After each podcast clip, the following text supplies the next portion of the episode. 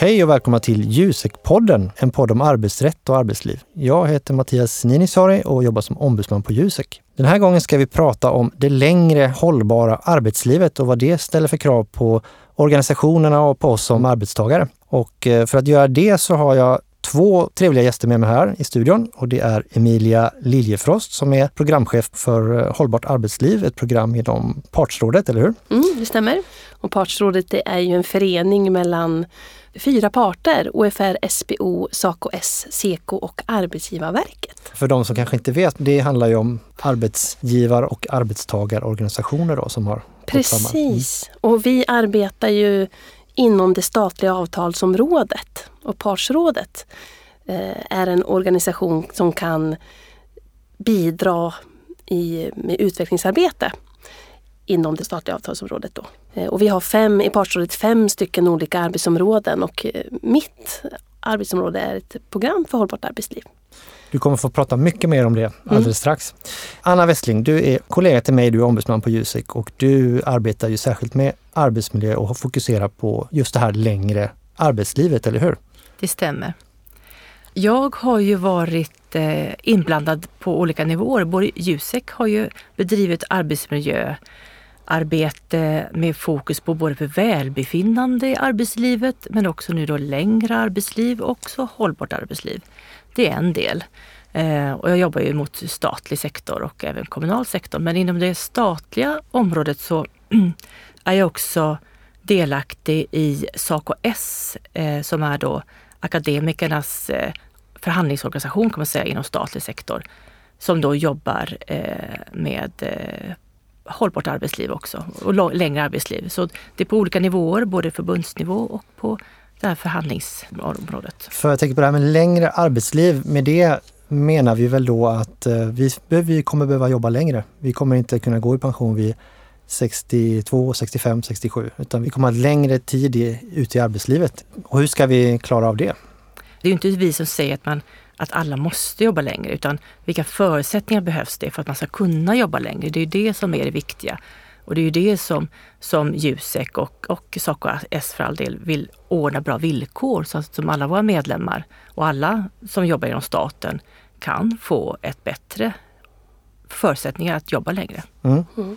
Nu jobbar ni ju båda så att säga mot staten eller inom staten, men jag tänker mig att det här är en fråga, arbetsmiljö och ett hållbart arbetsliv, det är någonting som, som, som påverkar alla. Så att det kanske kan vara så att vi genom ert arbete då kan liksom lära oss någonting eh, även i privat sektor för de som eh, jobbar där och kommunal sektor.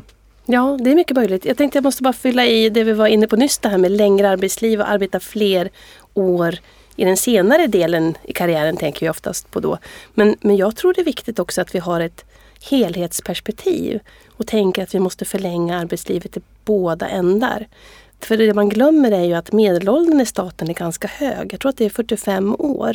Och det leder ju tanken till att längre arbetsliv kan också innebära att kunna få in även något yngre medarbetare i staten.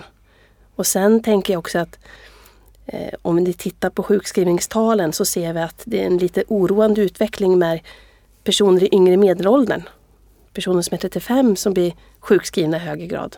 Och man samtidigt, samtidigt talar om att de ska jobba till sjuttio. Mm. Då har vi ju en, en utmaning om man mm. inte tycker att man håller vid trettiofem. Men det är klart att eh, lyssnar man på andra sektorer så ser man ju, förutom staten och andra arbetssektorer, så ser vi att det här är ju ett generellt problem och en utmaning för hela samhället och ingenting som är specifikt för staten. Och de lärande exempel som vi hittar kan vara relevant även för privat sektor, men också tvärtom. Det kan finnas exempel i privat sektor som är, man kan ha nytta av i staten. Mm. Och sen tänker jag också att vi ska definiera lite grann om vilka yrken och vi pratar om när vi pratar om arbetsmiljö, för då är det ju inte den, främst den fysiska arbetsmiljön som vi pratar om, utan vi pratar ju om akademikers eh, arbetsmiljö och eh, den psykosociala arbetsmiljön då, främst. Mm. Eh, för det är väl där som eh, problemen ligger, tänker jag. Mm. Ja, det skulle jag säga att det, det är ju arbetsbelastning många gånger, kanske otydlighet, gränslöshet. Eh, att, man, att man jobbar ganska självständigt som akademiker inom staten. med förtroendearbetstid. Vi har vissa, men att man förväntas arbeta väldigt mycket. Och jag, jag tänker just det här som du sa, att det är väldigt mycket yngre personer som, som drabbas av längre sjukskrivning. Och det, det ser vi också. Jag sitter ju, förutom att sitta här och prata, så sitter jag också i rådgivningen och pratar med väldigt många. Alltså Juseks rådgivning, medlemsrådgivning, där många av våra medlemmar ringer in. Eh, och där märker vi att för, från ett antal år sedan så var det lön många ringde och hade synpunkter på hur ska jag få bättre löneutveckling. Men jag skulle säga att, att eh, om inte mer så handlar det om, om arbetsmiljöfrågor idag. Och då kan det vara allt ifrån att man känner sig kränkt på arbetsplatsen, och då är det klart att man är här med kränkning eller inte, men att, att, det, händer, att det inte är en god stämning på arbetsplatsen. Man, man tycker att man har som otydligt uppdrag. Man förväntas ta på sig nya eh, arbetsuppgifter, men man får inte någon avlastning eh, från andra arbetsuppgifter. Um, ja, så det är, det är liksom arbetssituationen som sådan. Och det är ju en förutsättning att, att man har en god arbetsmiljö om man ska jobba längre. Mm. Visst. Och samtidigt som jag tänker att man måste också lyfta fram de, de styrkor som finns i, sta, i statlig sektor, apropå om staten också kan vara ett föredöme för andra sektorer. Att det finns en hög grad av engagemang och en känsla av meningsfullhet för många som arbetar i staten. Och sen också när man tittar på de här generella, den generella statistiken och sjukskrivningstalen, att mm. i staten har man jämfört med andra sektorer legat mycket bättre till än många andra sektorer när det kommer till stress och ohälsa. Å andra sidan sett så har det vänt de senaste året. Även om det ser bättre ut jämfört med andra sektorer så har, har det varit en negativ utveckling de sista åren. Och särskilt för den här gruppen runt trettiofem. Och det är ju ingen bra utveckling som sagt om man ska jobba till sjuttio. Så att, det är synd att vänta till att, att eh, staten kommer ikapp på andra sektorer. Vi måste jobba proaktivt. Mm. Sett till de utmaningar vi står i som samhälle. Ökade krav, digitaliseringen, eh, att det ska gå snabbare och snabbare, att det påverkar eh, den här stressen. Kan ni säga någonting mer om, mer om det? Har det? Hänger det ihop med den tekniska utvecklingen? Det är frågan det, men jag har... Eh, Sista tiden så tycker jag att fler har talat om utmaningen med ökad komplexitet. Och jag hörde en, en forskare som heter Filip Runsten nämna det här med att om man tittar på antalet mål i arbetslivet, och det gäller staten också, så har de ökat kraftigt. Och han gjorde också en jämförelse med näringslivet som sektor och menade på att det finns en gräns för när man är i ett företag, hur mycket komplexitet, hur mycket till man kan lägga till innan proppen går ur och det skadar kvaliteten i det man gör. Men att han menade på att den mekanismen eh, finns inte i staten, och jag tänker att det är som att jämföra med ett badkar då, att om inte den proppen finns då kan man ju fylla på i verksamheten och då blir det som ett badkar utan propp och då svämmar det över kanten, och att då riskerar vi se ett utfall i i sjukskrivningstal och att medarbetarna, men även kvaliteten i verksamheten tar stryk, men att det syns tydligare i sjukskrivningstal än vad man kanske skulle se. Det kan ta andra vägar i offentlig finansierad verksamhet jämfört med annan verksamhet. Precis, jag tänker också på det, att, att det kan vara att man ser det på annat när det är skattefinansierat, och, att, och det är klart att liksom regeringen med, med liksom sin budgetproposition, hur man, hur man skär i, och regleringsbreven ökar ansvaret, lägger ut mer på myndigheter, att den navigationen går inte. Och sen är det som, som du sa Emilia, att de som jobbar i staten, eller många som jobbar i staten, är ju väldigt engagerade. Man är ju i medborgarnas tjänst, det är ju, man har ju ansvarsfulla, nu menar jag inte att man inte har ansvarsfulla tjänster på andra ställen, men, men det är ju det är något speciellt att jobba inom staten. Precis, jag tänkte också det, att det kan ju vara, en del av det är väl kanske den, den press man känner på sig själv, de kraven man ställer på sig själv, för att man har ett starkt engagemang. Eh, och jag vet, du och jag pratade lite innan här Anna, att du, eh, du hade pratat med någon medlem där du hade nämnt ett flexibelt arbetsliv, och den personen fick liksom nästan en fysisk reaktion. reaktion. På det. Ja, ja. Kan du berätta mer om? Nej, men jag försökte beskriva när jag träffade några förtroendevalda på en myndighet kring vad gör man då, alltså hur tänker man som en, en facklig organisation, alltså S A K S pratar jag nu som, som förhandlar avtal inom, inom staten, att, att det gäller ju att få fram villkor för ett längre arbetsliv. Ehm, och, och då nämnde jag eh, att, att kanske öka en flexibilitet Och när jag sa det här ordet flexibilitet, då såg jag liksom hur en, en av de som var, som var i rummet fick en just en fysisk reaktion. För flexibilitet är, blev, var så negativt, uppfattade jag. Och jag menar ju inte flexibilitet att man ska jobba dygnets alla timmar, utan det handlar ju mer om att man skulle kunna gå upp och ner i arbetstid för att kunna förlänga sitt arbetsliv i, i både kanske under hela arbetslivet, inte bara i, i början. För, för så är det ju att man kan ju vara tjänstledig eller föräldraledig. Alltså där finns det ju, visst det finns ju lagar och förordningar som, som, och man kan ju vara studieledig och det finns eh, ännu mer tjänstledighetsförordningar inom staten. Men just det här att, att, för, att kunna vara mer flexibel när det gäller för ett längre arbetsliv, där, där finns det ju egentligen bara delpensionsavtalet, men inte mycket mer. Så det som spånats, eller kan man, kan man utveckla det någonting för att för att få till ett längre arbetsliv. Och det var jag ju tvungen att förklara. Jag menar inte att du ska jobba mer än tjugofyra timmar. Man ska inte jobba som hela, hela tiden. Inte bara tjugofyra timmar dygnet. Inte bara tjugofyra timmar dygnet, utan att man skulle kunna, kunna utifrån var man är någonstans för att kunna orka hålla. Mm.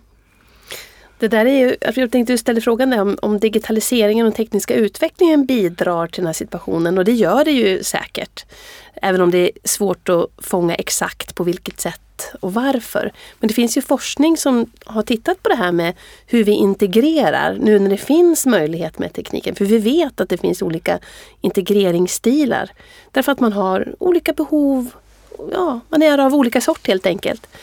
Mm, och att vi kan, forskning också sett att att arbetslivet kanske inte har följt med i sitt sätt att organisera arbetet med samma flexibilitet, annat än att vi talar om det, men vi har inte fullt ut, vi kan inte matcha riktigt alla de möjligheter som vi har. Och det sista tänker jag att det är just det med att vi ser möjligheterna på ett annat sätt. Det går, vi, har, vi är så medvetna om att det alltid går att göra saker och ting lite bättre, lite annorlunda, lite mer. Så det har blivit svårare för oss att känna att nu är det tillräckligt bra, eller där gick gränsen. Och där, det innebär ju att antagligen har det blivit ännu viktigare i verksamheter att synliggöra när man behöver göra prioriteringar, att signalera att detta är tillräckligt gott arbete gjort, nu ska vi vara nöjda. Det liksom ökar på möjligheten att inte vara nöjd och sätta ribban alltid lite högre. Mm. Jag tänker på det som du sa, och vi, och vi vet att, att just yngre medarbetare blir sjuka. Och nu trettiofem, det kanske man, ja, det är kanske inte jätteungt, men ändå. Men, men just det här att, att om man är i början av sin, sin yrkeskarriär, då har man ju inte den, man är ju nybakad från universitetet, har väldigt mycket akademiska kompetenser och erfarenheter kanske därifrån. Men just det här att, att jobba och vara good enough, alltså tillräckligt bra, den kompetensen har man kanske inte själv fått ännu. Att jobba smart. Och det handlar, tror jag, om att man har fått den som, erfarenheten i arbetslivet. Att man jobbat tillräckligt länge för att förstå vad är tillräckligt bra. För det är klart att man vill göra en god insats. Man vill ju man vill göra som ett bra jobb. Och det, för det är väl den erfarenheten, eller det jag hör när jag pratar med, med medlemmar som, som beskriver att, att det var så otydligt och de bara jobbade på och jobbade på. Och det var ingen chef eller kollega som sa, nej men det här är tillräckligt, lugna dig. Utan de var tacksamma att de hade fått in en, en, hungrig, en hungrig medarbetare som bara jobbar på. Men det, höll, det håller ju inte. Nej. Jag måste passa på att fråga er också, för hur tycker ni, vi pratar om det här med hur ser det ut? Eh, med arbetsmiljön, arbetsvillkoren och så. Då tänker jag, har vi en tillräckligt tydlig bild över vad som är det specifika med statlig sektor? Jag, jag kan ju se att inom andra sektorer så har man eh, kanske ibland forskningsfinansiering kopplad till den specifika sektorn. A F A-försäkringar till exempel, som finansierar mm. forskning. Jag funderar, jag tycker själv att det kan vara en utmaning att, att hitta de här underlagen och rapporterna som, som tecknar upp. Så här ser det ut i statlig sektor. Samtidigt som vi har, i statlig sektor så har vi en specifik situation med regleringsbrev och instruktioner som jag tänker faktiskt skapar de här alldeles särskilda förutsättningarna. Till att börja med kan jag väl säga att det är ju, det är ju ganska många för, privata företag som inte har kollektivavtal. Och det är ju även de som har kollektivavtal, då är det ju väldigt många som inte har några lokalföreningar som på något sätt kan på, på bolaget eller på liksom arbetsplatsen följa upp arbetsmiljön. Så det, det är det första jag tänker på om man jämför med staten. Mm. Så, så då skulle det ju finnas, tänker jag, liksom, det finns lokal facklig närvaro. För det så, så är det ju en, som en väldigt bra, bra del för att kunna följa upp, att kunna jobba, se till att arbetsgivaren jobbar strategiskt med de här frågorna. Men, men jag tror inte heller att, att i och med att det inte, att akademikernas arbetsliv är ju inte det här bullret eller kylan eller värmen eller vad det nu kan vara, utan det handlar om det här just som stressen som kan vara, eller, eller att man inte är, man uppfattar inte att man, att man får utvecklas på det sättet. Det, det, det kanske är mer svårare att ta på, vilket gör att det kanske inte heller har blivit en, en facklig fråga, utan det har varit en arbetsmiljöfråga, och, och då har man kanske ändå fokuserat på det fysiska, inte så mycket på psyk- psykosociala. Men jag tycker ändå nu med den nya föreskriften för Arbetsgivarverket, Arbetsgivarverket säger vad roligt är, Arbetsmiljöverket eh, tjugo femton kolon fyra, när man pratar om social och, nej, organisatorisk och social arbetsmiljö heter det. Där man då lyfter på arbetsbelastning, man lyfter på arbetstider och så kränkande särbehandling. Det har, och allt det arbetet och lanseringen av det eh, uppfattar jag ändå att har fått, fått eh, S A K O S-föreningarna som finns, som heter på, på staten, uppe på banan, och det har blivit en väldigt, väldigt viktig fråga. Eh, och att man inte ser alltså medbestämmande lagen, alltså M B L, alltså den förhandlingsdelen och arbetsmiljöförhandlingarna, för, alltså diskussionerna var för sig, utan man försöker i samverkan fånga upp både verksamhetsfrågor och, och eh, arbetsmiljöfrågor. För, för verksamheten är ju medarbetarna.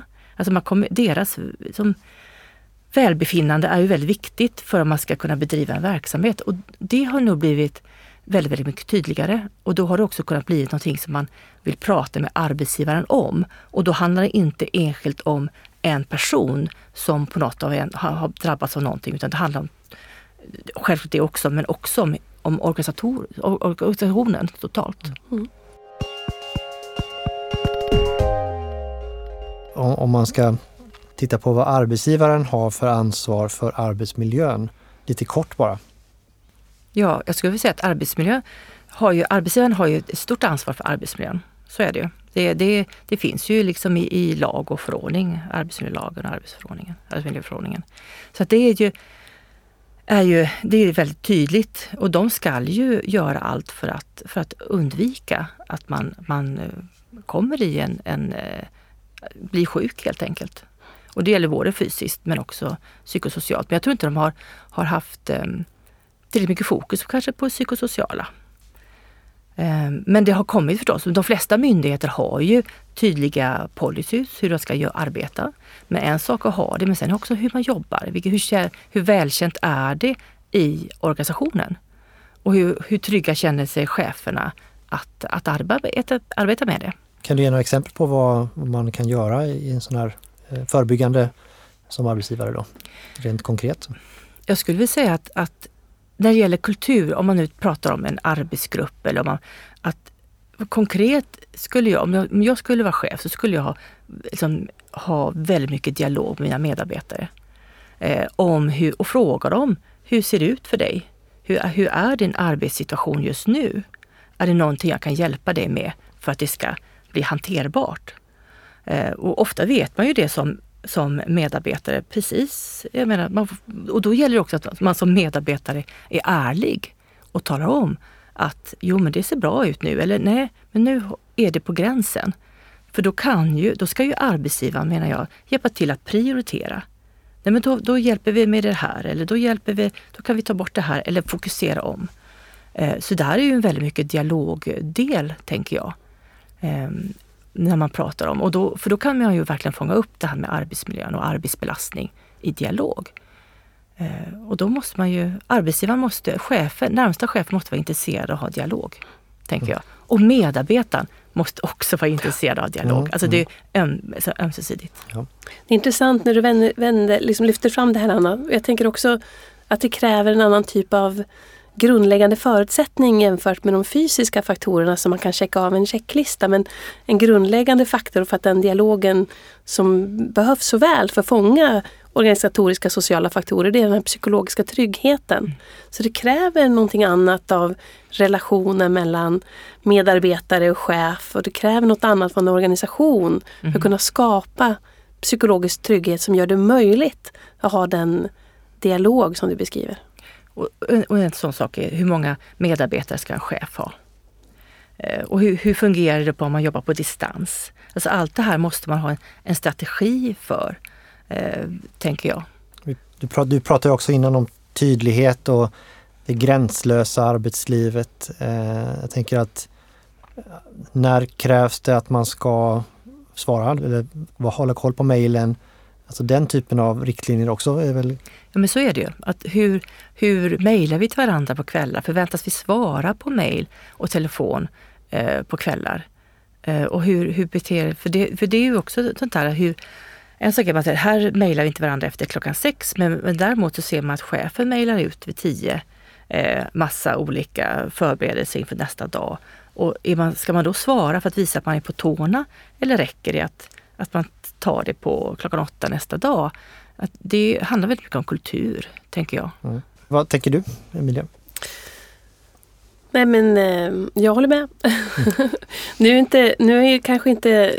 De här frågorna är ju saker som eh, berör oss i programmet för hållbart arbetsliv. Och frågor som vi möter i relation till Partsrådets medlemmar. Så det är aktuella frågor, även om eh, det inte är så att vi kanske löser dem. Däremot så försöker vi erbjuda eh, stöd för att kunna främja eh, utvecklingen framöver med olika typer av tjänster som man kan avropa. Och jag tänker exempelvis på en tjänst som är den mest populära tjänsten, eh, och, och det är ju att fånga tidiga tecken på osund stress och ohälsa som flest avropat, och det vi har gjort flest leveranser så här långt. Och det är ju inte så konstigt kanske att den är den mest populära sett till bara det samtalet som vi har här och nu.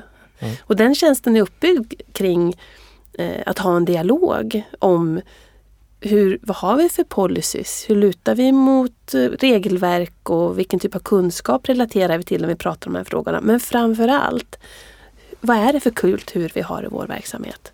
Och är vi nöjda med hur det ser ut idag, eller har vi egentligen en önskan om att jobba på ett annat sätt och kanske vara lite mer proaktiva? Så att jag kan verkligen mm. förstå att, att det är någonting som efterfrågas från medlemmarna. Men om jag förstår det rätt så jobbar ju ni också inte bara med arbetsmiljön på det här sättet, utan även hur man ska se över hela sitt arbetsliv. Mm. Det vill säga, ska man kunna trappa ner när man blir äldre? Ska det finnas perioder i livet där man kan liksom ta det lite lugnare för att kunna hålla hela perioden ut? Kan du berätta lite mer om hur ni jobbar där? Ja, men eller framförallt så kanske vi beskriver vårt uppdrag sett till att vi, eh, programmet för hållbart arbetsliv ska främja och bidra till en bättre arbetsdag varje dag. Att vi gör det genom två målområden. Och att det är både friska arbetsplatser och engagerade arbetsplatser. Och att Partsrådet har fattat beslutet om att det ska ske brett. Och det innebär att vi både ska bidra med stöd som handlar om att främja, eh, att jobba främjande för att förebyggande ohälsa, men också efterhjälpande insatser när, efter att människor har blivit sjuka ska tillbaka till jobbet. Men sen det andra spåret som du är lite grann inne på, det här med engagemang, skapa förutsättningar för välbefinnande, lärande och karriärutveckling. Det är ju ett betydligt bredare angreppssätt på hållbart arbetsliv än vad, vad vi kanske spontant associerar hållbart arbetsliv till. Eh, och jag tycker att det är väldigt positivt att, att man i Partsrådet har tar det här breda angreppssättet, och inte minst sett till utmaningar med digitalisering och eh, längre arbetsliv. Eh, för det kräver ju förutsättningar för exempelvis livslångt lärande, och det behöver man också strategier för. Då tänker ni då att man ska kunna till exempel ställa om till ett annat yrke till och med, eller ta, vara, kunna, kunna så att säga, byta spår inom det här långa arbetslivet. Man kanske inte kan ägna sig åt en, en sak under hela, ja, hur många år det nu blir då. Eh, är det så jag ska tolka det? Ja, vi har inte hunnit utforska tillsammans med våra intressenter exakt vad den typen av tjänster skulle kunna bli. Vi har ju bara varit igång sedan ja, september var jag på plats och i oktober så, så var vi leveransfärdiga och i november levererades första tjänsten. Och nu har vi åtta tjänster som vi erbjuder. Och ett spår som jag ser att vi behöver titta på vad vi ska utveckla för stöd, det är just detta. Alltså vad ska vi erbjuda när det kommer till lärande, karriär och eh, kompetensutveckling. Det här är ju så jätteroligt, eller jätteroligt ska jag säga, men det här är ju någonting som både Jusek och S A K S har identifierat, just det här. När man pratar om det längre hållbara arbetslivet, då pratar man ju också om möjligheter till omställning, möjlighet till kompetensutveckling eh, under året. Att man, ska, att man måste byta, alltså, eller inte måste, måste, men man måste tänka på sitt, sitt arbetsliv som en, kanske en slingrande orm, eh, hur att den tar olika vägar. Mm. Um, och det är också en förutsättning. Om man får använda sin kompetens och man kan utvecklas, så är det ju en av de delarna som leder till ett välbefinnande. För det är också någonting som Jusek har undersökt på våra medlemmar, i och för sig på över alla sektorer.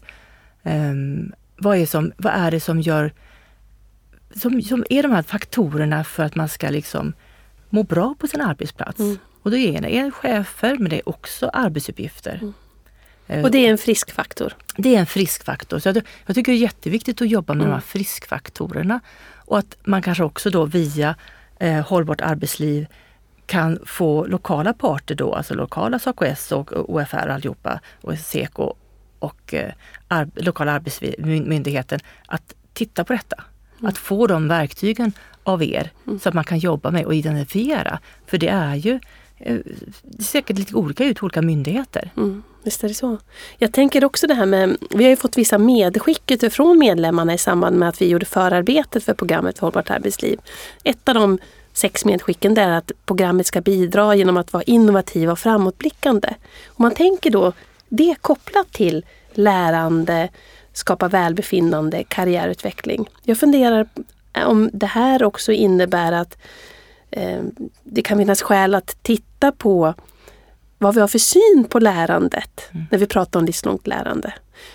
Jag kan se, får höra vad du säger Anna om det, men jag ser att, att det här med lärande och kompetensutveckling, det har ju varit väldigt mycket att, att skicka människor på kurs. Men att det här perspektivet kanske innebär att vi måste få fatt på det lärandet som sker i arbetet i högre grad. Och ibland när vi har pratat om validering till exempel, så är det någonting som man diskuterar för olika grupper som är marginella. Men jag tänker vad värdefullt det skulle vara om man kunde synliggöra lärandet som man utvecklar över tid och lyfta fram det som en kompetensutveckling i sig. Ja. Och jag har, man har ju olika käpphästar. En av mina käpphästar är ju det här dialogchef-medarbetare. Och då är det ju också det här med det här utvecklingssamtalet eller medarbetarsamtalet där man ska prata om, om hur, alltså hur man ska bidra till verksamheten. Att också fånga upp, alltså vad är myndigheternas behov, vilken kompetens har myndigheten behov av och, hur, och vilket behov har medarbetare av kompetensutveckling. Och då menar jag, precis som du, inte att man kanske ska gå på alla kurser, utan är det något annat ansvar du ska ta för att kunna vara med och som bidra I, i, i myndigheten. Och, och här kopplat till, kommer ju också lön, tänker jag. Att, kan man utvecklas på sin myndighet på olika, ge ett större ansvar, så kan man också få bättre löneutveckling. Och det är ju en del också för ett välbefinnande, tänker jag. Att mm. man känner sig uppskattad, inte förstås bara vid lön, men att man får större upp- ansvar mm. och förutsättningar att ta det ansvaret. Mm. Behöver vi bli bättre att prata mer om den här sidan av myntet, det vill säga välbefinnande och jobblycka? För risken är kanske lite när man pratar om arbetsmiljö att man direkt kopplar det till eh, problematisk arbetsmiljö. Mm. Hur, hur, vad tänker ni att vi behöver lyfta fram här som, som goda exempel? Jag tror ju just det angreppssättet som Partsrådet har, har lagt och gett i uppdrag till programmet, just det här breda uppdraget som, och som, som ni gör genom S A K S bidraget till också, I, liksom genom er del i, i Partsrådet. Jag tror att det är väldigt viktigt och jag hör också eh, när vi har möten och fångar upp lärandet som sker då nu i leveranserna, att det blir bekräftat. Att just att vi även i dialog då när vi levererar en tjänst håller kvar vid det här breda perspektivet. Att det, även om vi pratar om förebyggande arbete för att motverka ohälsa, att vi också drar paralleller och i dialogen talar om eh, vikten av att få ett helhetsperspektiv. Det handlar om lärande, karriärutveckling också. Inte bara hälsofaktorerna som sådana.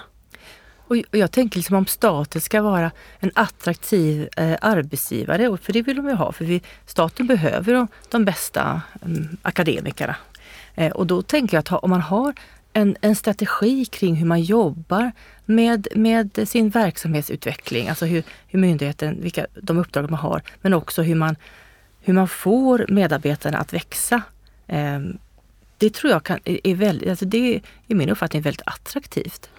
Att man kan vara på en myndighet och där kan man ta ett ansvar och få ett ansvar. Men man gör det i dialog med den chefen som har intresse av att jag ska utvecklas för att kunna stödja verksamheten. För på så sätt så styr ju chefen mig. Och jag låter mig styras för jag vill vara med och utvecklas. Och jag vill göra en bra, en bra liksom insats för, för medborgarna i Sverige. Det är ju lite, ja, jag kanske inte behöver med, för, ja, man vill, man vill göra en bra insats helt enkelt. Jag tänker att vi har pratat ganska allmänt hittills om arbetsmiljö och det hållbara arbetslivet. Men jag tänkte om ni har några medskick till den som lyssnar som ni vill ta upp? Jag tänker ju bara det här med möjligheten som programmet för hållbart arbetsliv ger. Liksom, om jag skulle rekommendera någonting till de som lyssnar nu, vad man ska tänka på för att få bästa möjliga nytta av det här stödet. Och då ser jag några saker som man kan tänka på. Och den första punkten är att komma igång med den partsgemensamma dialogen. Vi har verkligen ett helt unikt system i Sverige med det partsägda. Både centralt och lokalt. Och det visar ju både forskning och erfarenhet att när vi identifierar någonting tillsammans och ser och delar bild, att här har vi en utmaning och här ser vi gemensamt också att vi skulle kunna gå vidare och göra förbättringar för en positiv utveckling. Det systemet är ju någonting som man internationellt sett är väldigt avundsjuka på att vi har i Sverige. Därför tänker jag att tittar man på vad vi kan erbjuda i programmet för hållbart arbetsliv, kom igång och prata partsgemensamt på arbetsplatserna lokalt så fort som möjligt. Och dessutom det andra är också att det finns så mycket stöd att hämta hem. Så tänk från början att hur kan vi göra det här utan att vi lägger på någonting ytterligare som vi ska göra i en verksamhet som där det redan kanske finns perspektivtängsel men också flera pågående utvecklingsarbete. Utan titta på pågående utvecklingsarbete och fundera på på vilket sätt kan det här förstärka arbete som ändå pågår och som syftar till att skapa bättre förutsättningar för längre arbetsliv. Mm. Mm.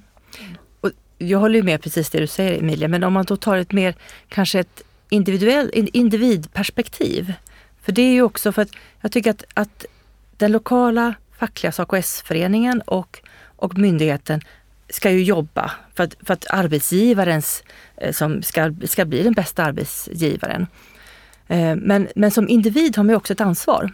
Och, och utifrån alltså råd som, som jag tänker på, det är att, som jag ger också till, till medlemmar som ringer, det är ju alltid, du har med massa råd förstås, men det handlar om att att, om man, att man hela, alltså oavsett när, var man är i ålder eller var man är i sitt arbetsliv, ändå som, tänka, alltså inte bli stressad av det, men ändå fundera på vad är jag nu och vad vill jag och vad behöver jag för att, om man ska hålla jobba, alltså dag Dagens studenter som, tar, som blir examinerade här nu snart kommer ju få jobba tills de är sjuttio till sjuttiofem år. Om, ja, kanske. Eh, och då tänker jag att man måste ju... Vad är, det, vad är det jag drivs av? Vad är det jag är bra på? Vad vill jag göra? Och försöka identifiera det genom dialog med, med andra, men också liksom, kanske en liten reflektion för att kunna söka det. Eh, Och hitta, kan jag göra det på den arbetsplatsen där jag är? I dialog med min chef. Kan jag utvecklas så att jag kan få göra det som jag är bäst på? Eller vill jag bli bäst på någonting annat? Att vara lite aktiv eh, med det. Och, och inte heller stressa. I och med att man har så lång tid. Man behöver inte göra allt tills man är trettiofem. Alltså man ska jobba tills man är som sagt sjuttiofem kanske. Nej, nu drar jag i. Kanske sjuttio. Så att vara lite avslappnad men vara lite alert. Alltså var lite på, var lite vaksam på vad som händer och framförallt se till att du har en chef som du kan ha bra dialog med. där du har, och att du har kollegor, där en kultur där man hjälper varandra. Och det är inte bara du som ska bli vald av din arbetsgivare, utan du ska aktivt välja en arbetsgivare som, där de jobbar med, med utveckling och, och kompetensutveckling. De har strategier kring, kring hur de jobbar med arbetsmiljö. Så jag tänker, om man står i början av sitt arbetsliv och hör detta, och jag ska jobba så länge. Vad, försök då, och det där kanske är lättare sagt än gjort beroende på var man jobbar någonstans eller var man bor någonstans, men, men vissa så här, vad är det jag mår bra av? Och vad är, vad är det jag är duktig på? Och det är det som jag ska jobba med. Mm. Det kanske är lättare när man har etablerat sig själv på arbetsmarknaden. I självklart. Början kanske det är lite mer att jag måste ha liksom mitt första jobb. Sådär. Men, men så sen är, är det, det är kanske fler som borde tänka så när, när det gäller karriär, snarare än att man ser på lön och ser på att liksom klättra på karriärstegen. Och det, jag tänker bara det bidrar säkert till en bättre arbetsmiljö om man har en inställning, tänker jag. Ja. Och det är någonting som jag säger till, till många av våra yngre medlemmar som ringer in. De frågar oftast om hur är löneläget på den här myndigheten, och, jag, och vi har ju väldigt god statistik så kan man svara på det. Men jag frågar, har du frågat hur, de, hur, hur det ser ut att utvecklas? Vad är det du kan lära dig på den här arbetsplatsen? Det är det du måste ha koll på också. Lönen är jätteviktig. Men första jobbet och du ska förhandla, då, då är det svårt. Och det kommer vara svårt ett tag. Men sen när du skaffar rätt kompetens så blir du också väldigt attraktiv.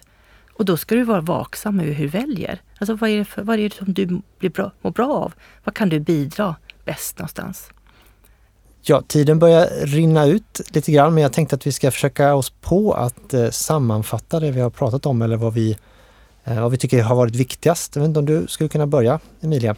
Ja, men det är klart att vi står inför stora utmaningar som vi har pratat om idag, med digitalisering, åldrande befolkning som exempel, ökad upplevd komplexitet. Men jag ser också att vi har mycket goda förutsättningar att arbeta med de här frågorna. Det finns mycket kunskap.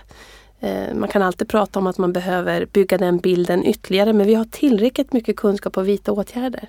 Och jag ser också att det initiativet som, som Partsrådet har tagit med programmet för hållbart arbetsliv, att det är någonting som, som vi ska fortsätta utveckla vidare tillsammans.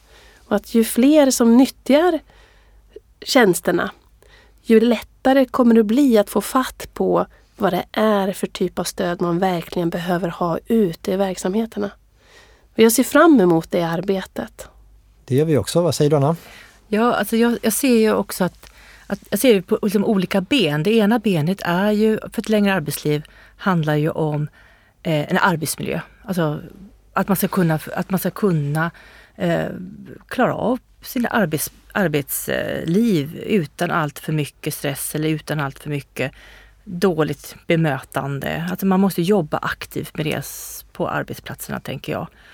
Eh, och sen är, det, sen är det också det här med kompetens, alltså, alltså arbetsmyndigheternas kompetensförsörjning, alltså t- tänket kring det, men också medarbetarnas, våra medlemmars eh, eget ansvar kring det.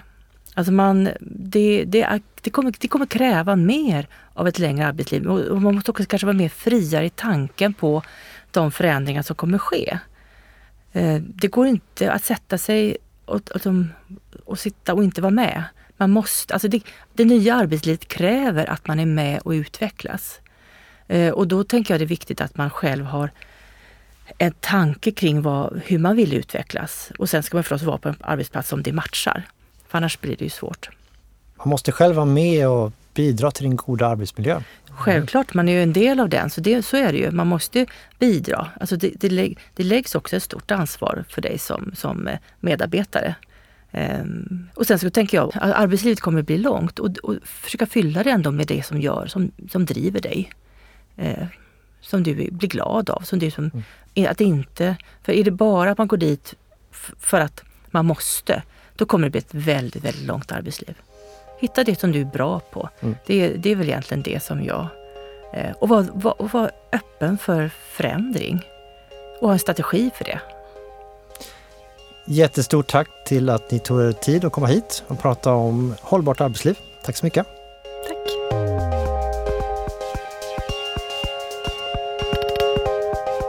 Tack för att du har lyssnat. Om du vill veta mer om Jusek och vad vi gör så gå in på jusek punkt se.